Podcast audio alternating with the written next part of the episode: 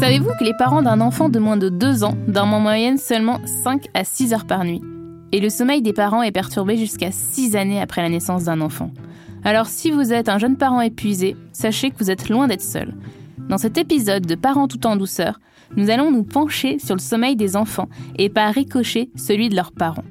Vous savez, les nuits hachées des premiers mois, les réveils liés aux premières poussées dentaires ou les multiples excuses pour retarder le coucher. Le sommeil des enfants évolue, fluctue et influe sur celui de leurs parents.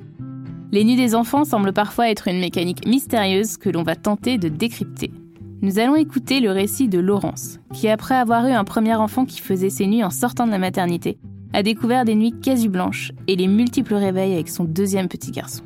Après plusieurs semaines à un rythme éreintant et des conseils inefficaces, elle a fini par creuser le sujet par elle-même. Car le sommeil est un sujet compliqué très souvent délaissé par les professionnels de la santé et vécu un peu honteusement par les parents.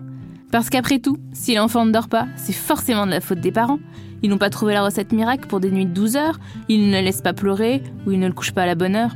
Nous verrons avec Maëlys, éducatrice, formatrice et coach parental, que chaque enfant est différent. Que parfois, c'est un petit élément extérieur qui peut tout débloquer et que surtout, il s'agit de déculpabiliser. Elle nous glissera ses conseils pour apprendre à mieux connaître notre enfant et lui permettre de passer des nuits plus douces. Bonjour Laurence. Bonjour. Bonjour Maëlys. Bienvenue à toutes les deux. Merci. Maëlys, tu es éducatrice et coach parental. Oui. Tu es très souvent sollicitée par des parents pour des questions liées au sommeil.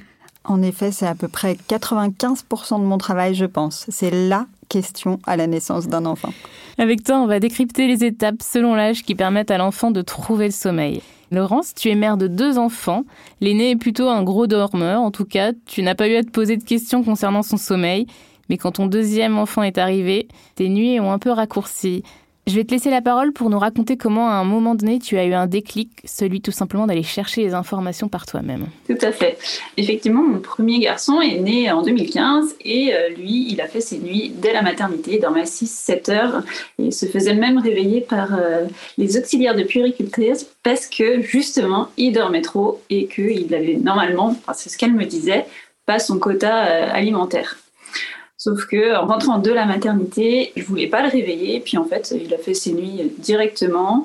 À part les pics de croissance où il a fait effectivement quelques petites régressions, euh, ça n'a jamais été un souci. Et à ces deux mois, il dormait magnifiquement bien, 12 heures par nuit minimum et des belles siestes. Le rêve. Hein. Tout roulait, c'était top. Et puis euh, mon deuxième aîné en 2020, donc euh, en plus en plein confinement, et euh, déjà, dès la maternité, c'était pas aussi euh, rose qu'avec le premier. Les galères se sont assez vite euh, mises en place, à la fois avec les problématiques d'allaitement et puis le sommeil qui n'était jamais, jamais, jamais tout droit. C'était vraiment très, très compliqué. Jusqu'à ces trois mois, je n'ai pas pu dormir au moins 3-4 heures d'affilée. Ça s'est jamais arrivé. Et puis, en fait, plus ça allait, je m'en rendais compte, plus son sommeil se dégradait. Euh, fini euh, les euh, trois heures d'affilée euh, max, mais c'était plus des réveils toutes les heures.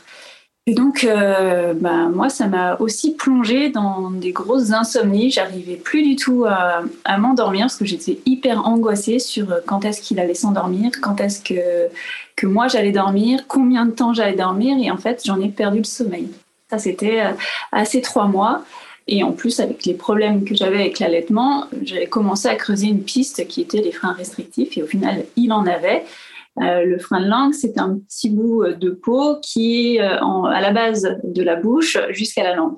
Et quand il est restrictif, c'est qu'il empêche la langue d'aller vraiment au bout euh, des lèvres, voire même de sortir. Il va aussi empêcher euh, de mettre la langue au palais.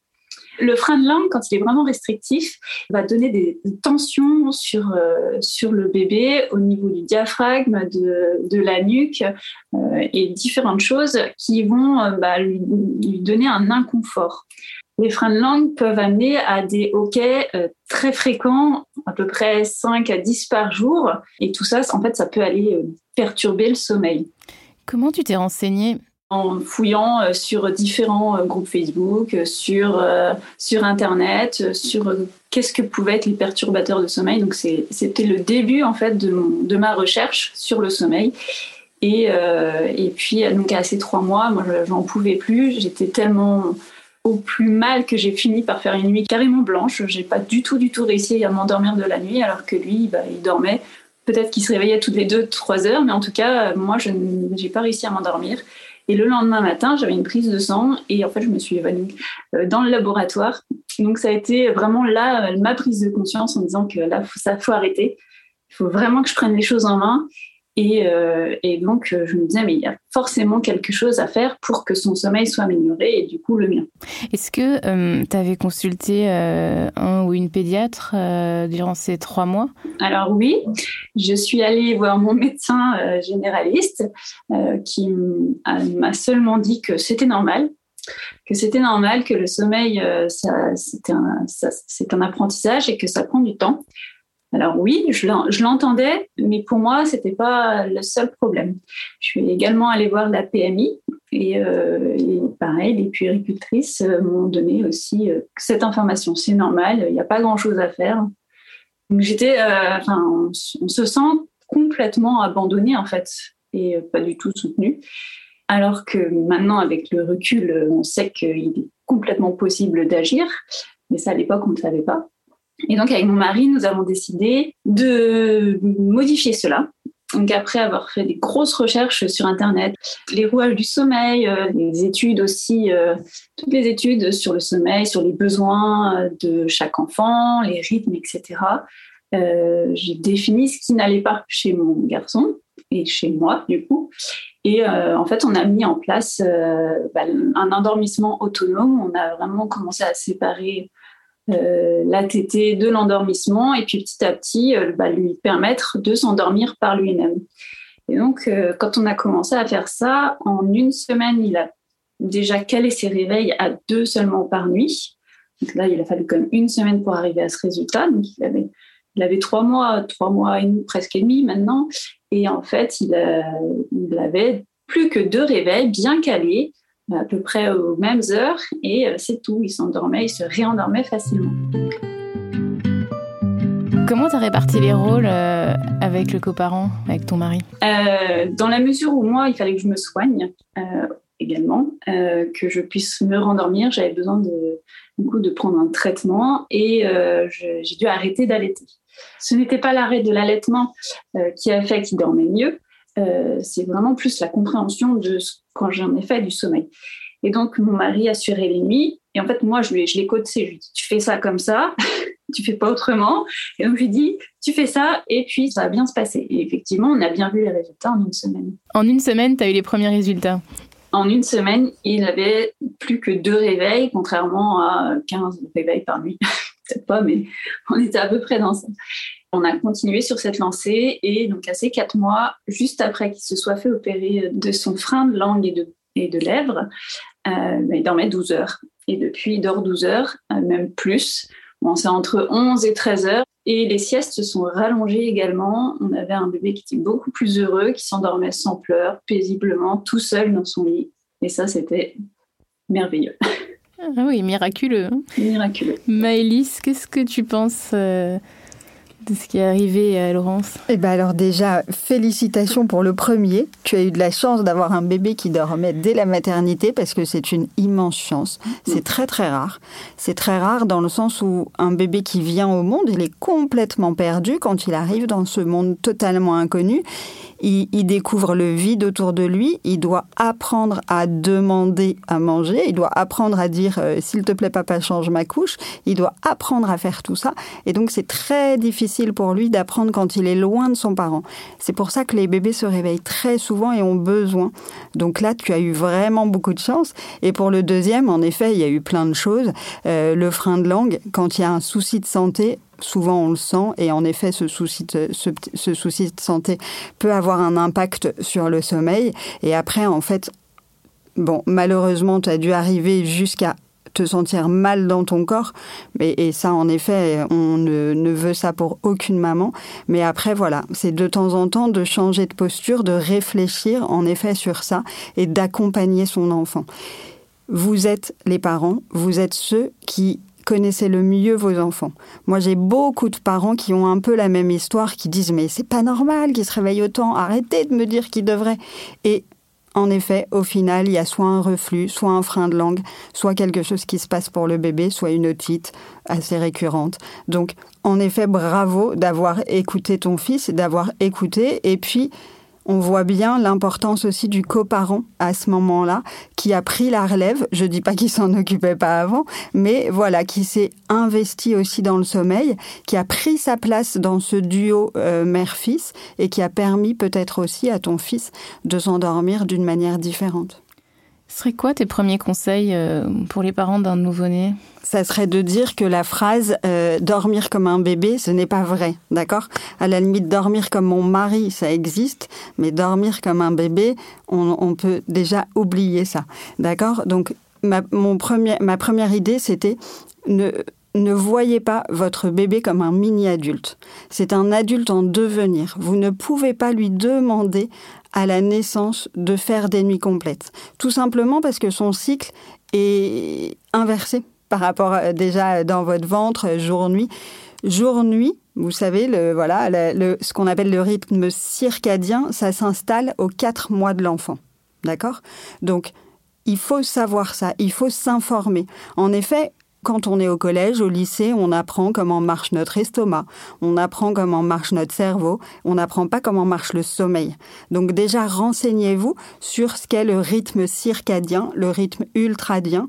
Un bébé, tout bêtement, il naît avec un estomac petit, d'accord? Donc on ne peut pas demander à un bébé de dormir très très longtemps. C'est pour ça que je redis que Laurence a eu beaucoup de chance avec son premier-né, voilà, qui dormait longtemps. Mais en général, un bébé, on dit souvent que jusqu'à 5-6 mois, son estomac n'est pas assez grand pour tenir plus de 6-7 heures sans manger la nuit. Donc, c'est normal. Et en vous penchant un peu sur ce qu'on appelle les rythmes circadiens, vous verrez que toutes les nuits, que ce soit nous ou les bébés, sauf que les bébés n'ont pas les mêmes rythmes que nous, on a ce qu'on appelle des trains du sommeil. Et ces trains du sommeil, ils durent entre une heure et une heure et demie la nuit, alors que la journée, il dure entre 30 et 45 minutes. Et ces trains du sommeil, entre les trains, il y a des petits réveils qu'on a tous. Moi, je me réveille six fois par nuit, je me retourne dans mon lit. Sauf que le petit bébé qui vient au monde, au lieu de se retourner, il va dire tiens, maman a bougé, où elle est, et hop, il va pleurer et il va avoir besoin de vous. Et ce train du sommeil, comment on fait pour pas louper le premier, les premiers signes de fatigue? Alors les premiers signes de fatigue, encore une fois, vous connaissez votre bébé. À vous de regarder si votre bébé a plus les yeux rouges, si votre bébé a plus se frotte les oreilles, Apparemment, il y a beaucoup de bébés qui se frottent les oreilles, qui se touchent les oreilles quand ils sont fatigués, s'ils baillent, s'ils va grogner. Il y a des bébés qui font des petites résonances, vous savez, avec leur voix, parce que ça les apaise. Donc, à vous de voir ça. C'est très important d'observer. Ce tout petit qui vient au monde, vous ne le connaissez pas. Et il ne vous connaît pas non plus. Donc, la naissance d'un enfant, c'est la rencontre entre les coparents et le bébé. Prenez ce temps de faire connaissance et d'observer, de vous dire, OK, ce pleur-là, c'est quand sa couche est sale. Ce pleur-là, c'est je n'en peux plus, j'ai passé une journée tellement compliquée, maman, que je vais décharger un peu. Et ce pleur-là, c'est je suis fatiguée. Apprenez et faites-vous confiance. Et toi, Laurence, comment tu as fait pour capter les premiers signes de fatigue? Au début, c'est pas évident. Alors non, c'est pas évident. Et euh, en fait, euh, je ne me suis pas forcément appuyée sur les signes de fatigue, mais plus sur les temps d'éveil qui sont conseillés en fait à son âge. Donc euh, c'était aux alentours de trois mois. Et donc je me suis appuyée plus sur avoir la tendance de, temps d'éveil maximum que je pouvais voir chez lui. Et donc je me suis rendu compte que bah, à son âge et en fonction de ce que j'avais lu aussi, on était plus euh, aux alentours de euh, une heure, une heure et demie maximum avant de lui proposer. Et en fait, je n'attendais pas qu'il soit fatigué ou qu'il montre en tout cas des signes de fatigue, mais j'allais lui proposer une sieste à ce moment-là. Ça me permettait d'instaurer le rituel et d'avoir euh, ce petit moment calme avant qu'il soit vraiment fatigué. Et il allait, je trouvais, plus apaisé dans son lit et plus facilement à s'endormir, plus détendu. C'est en effet une très bonne idée. Souvent, si l'enfant, par exemple, dans ton cas, a été allaité, ensuite on lui propose un temps d'éveil et suite à ce temps d'éveil, on essaye de le coucher. C'est mieux de faire dans ce sens-là plutôt que temps d'éveil, je nourris mon enfant et je le couche. Sinon, le bébé se trompe j'allais dire dans ses besoins. Le bébé à ce moment-là se dit je suis fatigué, il faut que je mange. Vous voyez? Donc il faut faire en effet ce que tu as fait, c'est-à-dire temps du repas, ensuite temps d'éveil et quand on commence ou quand on connaît comme toi euh, euh, voilà bien son bébé, on essaye à ce moment-là de l'amener vers le sommeil.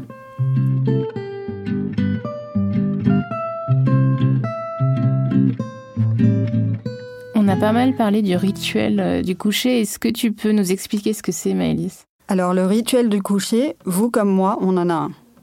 Les bébés aussi.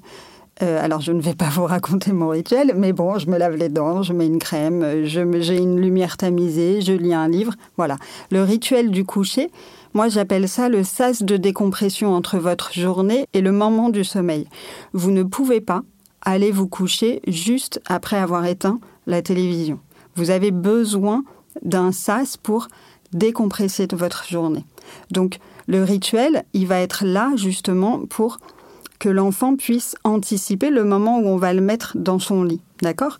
Le rituel, il n'y a pas de rituel type ou de rituel idéal. C'est vous qui allez coucher votre enfant, donc il faut que le rituel vous apaise aussi. Pour coucher son enfant, il faut faire attention à plusieurs choses.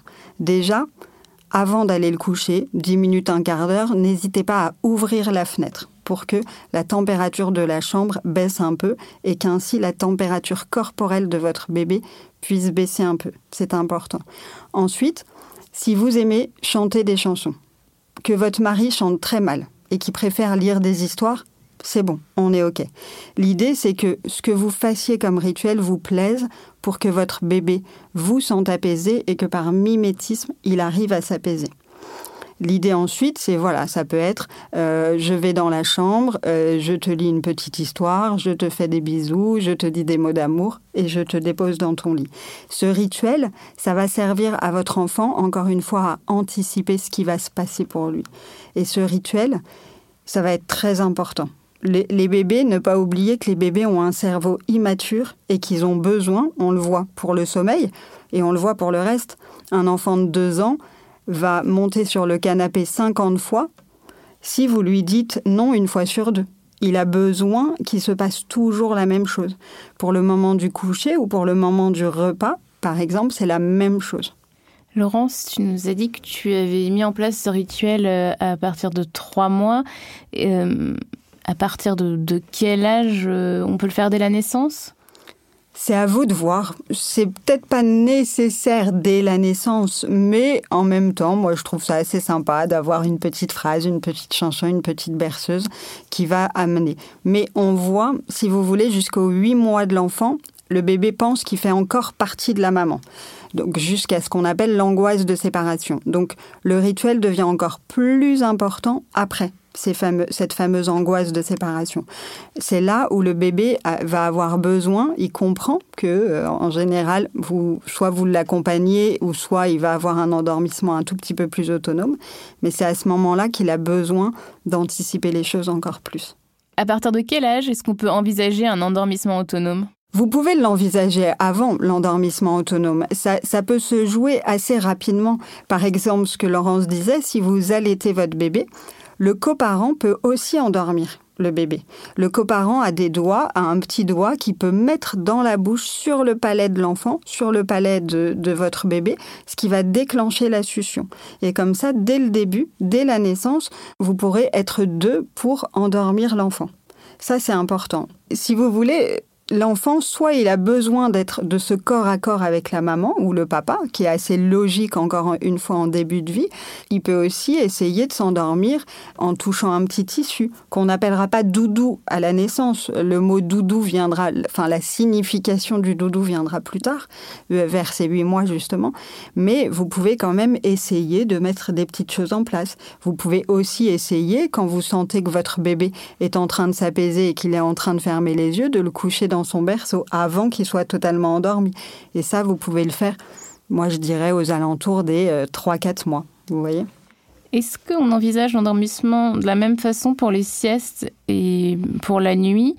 Parce qu'on n'est pas forcément présent euh, toute la journée euh, avec eux Alors, pas forcément, tout simplement parce que la séparation n'est pas la même. la séparation de la sieste est beaucoup plus petite que la séparation du soir. Donc le rituel du soir doit être un tout petit peu plus long parce que là, voilà, la séparation avec lui est plus longue et il a plus besoin de remplir, on va dire, son réservoir d'amour avant de se séparer de vous. Et autre chose, ce qui se passe chez la nounou ou à la crèche, vous n'êtes pas là. C'est-à-dire que vous n'êtes pas là, c'est pas négatif, c'est il va trouver une autre manière de faire avec les autres personnes. Il ne pourra pas faire pareil parce que c'est son lien avec vous qui fait que son endormissement est comme cela. Vous voyez, moi j'ai été directrice de crèche pendant longtemps. Il y avait des enfants qui s'endormaient dans leur lit tout seuls alors que à trois ans, ils faisaient le tour du quartier en poussette avec leurs parents. Euh, le chemin est long et le sommeil peut évoluer, peut y avoir quelques régressions. Comment on réagit? Alors en effet, le terme régression, on n'entendait pas du tout parler de ce terme il y a trois ans. C'est un terme qui nous vient d'Angleterre. Je l'aime pas du tout parce que pour moi, avoir des dents, apprendre à marcher euh, ou déménager, ça n'a rien d'une régression. C'est justement une acquisition. On évolue. On évolue, on a des acquisitions, donc le sommeil n'est pas linéaire. Encore une fois, j'ai l'habitude de dire qu'on attend beaucoup de nos bébés. Demain, si je déménage, ce soir, je ne dors pas bien. Si ce soir, j'ai une otite, je ne dors pas bien pourquoi notre bébé dormirait bien. Au-delà des régressions, moi je dirais acquisition. Mais justement, ce qui va aider votre bébé à dormir, c'est que tous ces changements qu'il vit, les dents qui poussent, la naissance de sa petite sœur, bah, ce rituel va rester. Va, les repères vont toujours être là. Il va avoir cette impression que Papa et maman tiennent le cap. Ok, tu as une dent qui pousse et on voit que ça te fait mal. Donc on va te prendre un tout petit peu plus dans nos bras. On va euh, te donner euh, un petit médicament peut-être dans la nuit, un petit bib d'eau. Et dans trois jours, quand ta dent sera sortie, on reprendra le même rituel. Laurence, est-ce que tu as connu ces évolutions dans le sommeil de tes enfants? Oui, et tout à fait. Le mot évolution est très juste. C'est vrai qu'on entend très très souvent parler des régressions et moi c'est pas le mot que j'emploie et que pareil, je l'aime pas non plus. Et oui, les évolutions de sommeil, on les connaît, euh, que ce soit au pic de développement, quand euh, l'enfant passe les 3 mois, 6 mois, 1 euh, an, 18 mois, euh, la période de l'angoisse de séparation, comme tu disais, Maëlys, tout à l'heure, qui est assez perturbante pour eux, hein, forcément. Ils se rendent compte qu'ils sont un être à part entière. Et effectivement, le fait de les accompagner un peu plus, d'être plus présente et de remplir le, réservoir affectif, j'ai bien vu la différence en le faisant avec mon petit dernier, Eden. Mon Héloïse, le plus grand, lui, ça, coulait tellement que même les, maladies ou autres, oui, mettaient un petit peu plus de temps à s'endormir, euh, mais c'est pas pour ça qu'ils se réveillaient la nuit. Bon, c'est aussi propre à chaque enfant là-dessus. Oui, les, enfants ont des tempéraments différents. Et c'est ça qui est intéressant. On ne demande pas à nos enfants d'être tous pareils. Il y a aujourd'hui, de temps en temps, il y a beaucoup de conseils sur le sommeil. Il y a un nombre de coachs assez impressionnant sur le sommeil. Il y en a beaucoup qui n'ont pas forcément de diplôme. N'hésitez pas à demander les diplômes, comme pour tout, c'est important. Mais les enfants ne sont pas les mêmes. C'est pour ça que moi, j'aime pas dire qu'il y a une méthode. S'il y avait une méthode, déjà, tout le monde la connaîtrait. Mais s'il y avait une méthode, ça voudrait dire aussi qu'on a tous la même histoire de vie et que tous nos bébés sont les mêmes. Et moi, je trouverais ça très, très effrayant. C'est un pédopsychiatre qui dit ça et dit attention à tout ce qui est parentalité, tout ce qu'on entend aujourd'hui, on a l'impression que c'est comme la voix off de Secret Story qui dit à 16h tout le monde dans la piscine. Non, j'ai pas envie d'aller dans la piscine. Vous voyez, on n'est pas les mêmes que nos voisins. Ne demandons pas à nos bébés d'être tous les mêmes. Et l'avis de la voisine ou l'avis de la belle-mère sur le sommeil de notre enfant, on évite de le demander ou alors on fait un grand sourire quand il nous donne des conseils.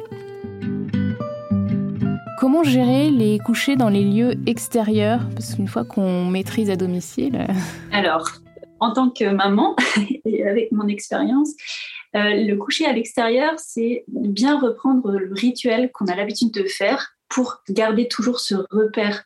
Voilà, c'est comme disait Maëlys, bah, il est dans un endroit qu'il ne connaît pas, il y a beaucoup de choses euh, différentes, et ben c'est son repère, son rituel, c'est son repère. C'est lui expliquer aussi, même s'il est tout petit, euh, quand on explique avec nos mots et surtout notre voix assez euh, calme et euh, bienveillante, on va, on va le rassurer. Donc, bien expliquer, même à partir de, tout petit, on peut expliquer dès tout petit ce qu'on fait et pourquoi il dort dans un lieu extérieur. Et, et, le rassurer sur le fait que ben, on est présent à côté, il ne va pas être abandonné dans cet endroit. Donc gardez bien en place ce rituel et ça va vraiment permettre de le rassurer. Exactement, je suis tout à fait d'accord. Je rajouterais deux choses. Quand vous arrivez chez vos amis ou quand vous, arrivez dans votre location en Corse, visitez avec votre enfant. Vous lui montrez là où il va dormir, là où vous, vous allez dormir, si, si jamais euh, c'est en Corse. Euh, ça, c'est important. Deuxième chose, souvent quand on part en vacances, on se dit qu'on va lâcher les horaires et les règles votre bébé, ce n'est pas parce qu'il part en vacances que ses besoins physiologiques changent. Donc, vous ne pourrez peut-être pas le garder avec vous euh, pendant le barbecue jusqu'à 22 heures. En effet, il faudra peut-être vous éclipser à 20 heures pour chanter la même berceuse que d'habitude et l'emmener vers euh, l'endormissement à ce moment-là. Maëlys, est-ce que tu aurais des conseils pour réunir deux enfants dans la même chambre? Alors pour réunir vos enfants, en effet, pour mettre le plus petit dans la chambre de l'aîné, à un moment, déjà, prenez une décision et tenez-vous à cette décision. Pour cela, deux choses. Quand vous déménagez, faites-le avec les enfants. Montrez-leur les changements, expliquez-leur la place de chacun, le lit de chacun, ça c'est important. Deuxième chose, ne faites pas d'aller-retour. Si votre enfant, vous, pendant deux nuits, c'est un peu compliqué et que vous remettez le bébé dans l'autre chambre, il va pas comprendre. Autre chose à prendre en compte, qui est important, c'est que forcément, au début, leur sommeil à tous les deux va être un tout petit peu perturbé parce qu'ils vont changer d'environnement et changer de bruit environnant aussi. Et ça, c'est comme pour nous. Si demain, par exemple, je vais dormir en Corse, on va reprendre la Corse, et que je dors à côté d'une église, forcément, le matin, les deux, trois premiers jours, les cloches de l'église vont me réveiller parce que je ne suis pas habituée et que mon cerveau n'est pas habitué le bébé, il va être réveillé par son grand frère ou sa grande sœur, ou inversement. Dernière chose importante quand vous réunirez vos enfants, c'est dire à l'aîné que si le bébé pleure la nuit, vous irez vous occuper de lui. Ce n'est pas son rôle de s'occuper de son petit frère ou de sa petite sœur qui pleure la nuit. Laurence a réussi à gérer la situation par elle-même en s'informant. Mais parfois on n'a pas le temps ni l'énergie. Comment se faire aider? Alors déjà, avant tout, vous avez un pédiatre. Il existe aussi la PMI qui est, qui est dans toutes les régions de France et qui est à votre écoute. Ensuite, si votre bébé va à la crèche ou est chez la nounou, n'hésitez pas à prendre des rendez-vous avec la directrice, avec l'infirmière. Souvent, voilà, votre bébé, il ne vit pas de 8h à 19h. Il a aussi une vie en dehors de la crèche et les professionnels peuvent vous aider. Évitez surtout sur le sommeil, la multiplication des sources d'informations. Préférez, si vous voulez vous informer, par exemple, lire des livres euh, comme celui du docteur Rosa José, qui s'appelle Dormir sans larmes, qui est très intéressant. Mais évitez, s'il vous plaît, de regarder tout et n'importe quoi sur Internet. C'est important. Et n'oubliez pas, avant de se séparer de vous, votre enfant a besoin d'une dose d'amour, et vous aussi. Et pour ça, rien de mieux il y a des livres qui sont magnifiques, dont un qui devrait être offert dans toutes les valises de maternité, qui s'appelle Mon amour, d'Astrid Desbordes et Pauline Martin, qui est une déclaration d'amour à ses enfants. Et rien que ça, vous allez voir, ça vous aidera aussi pour le sommeil de votre enfant. Merci à toutes les deux pour ces précieux conseils. On l'aura bien compris, il n'existe pas qu'une méthode, car chaque enfant est différent. À bientôt Laurence. À bientôt Maëlys. À bientôt. C'était le troisième épisode de Parents tout en douceur, un podcast proposé par Lotus Baby. S'il vous a plu, n'hésitez pas à vous abonner, à nous envoyer des commentaires et à nous mettre des étoiles sur Apple Podcasts. À bientôt!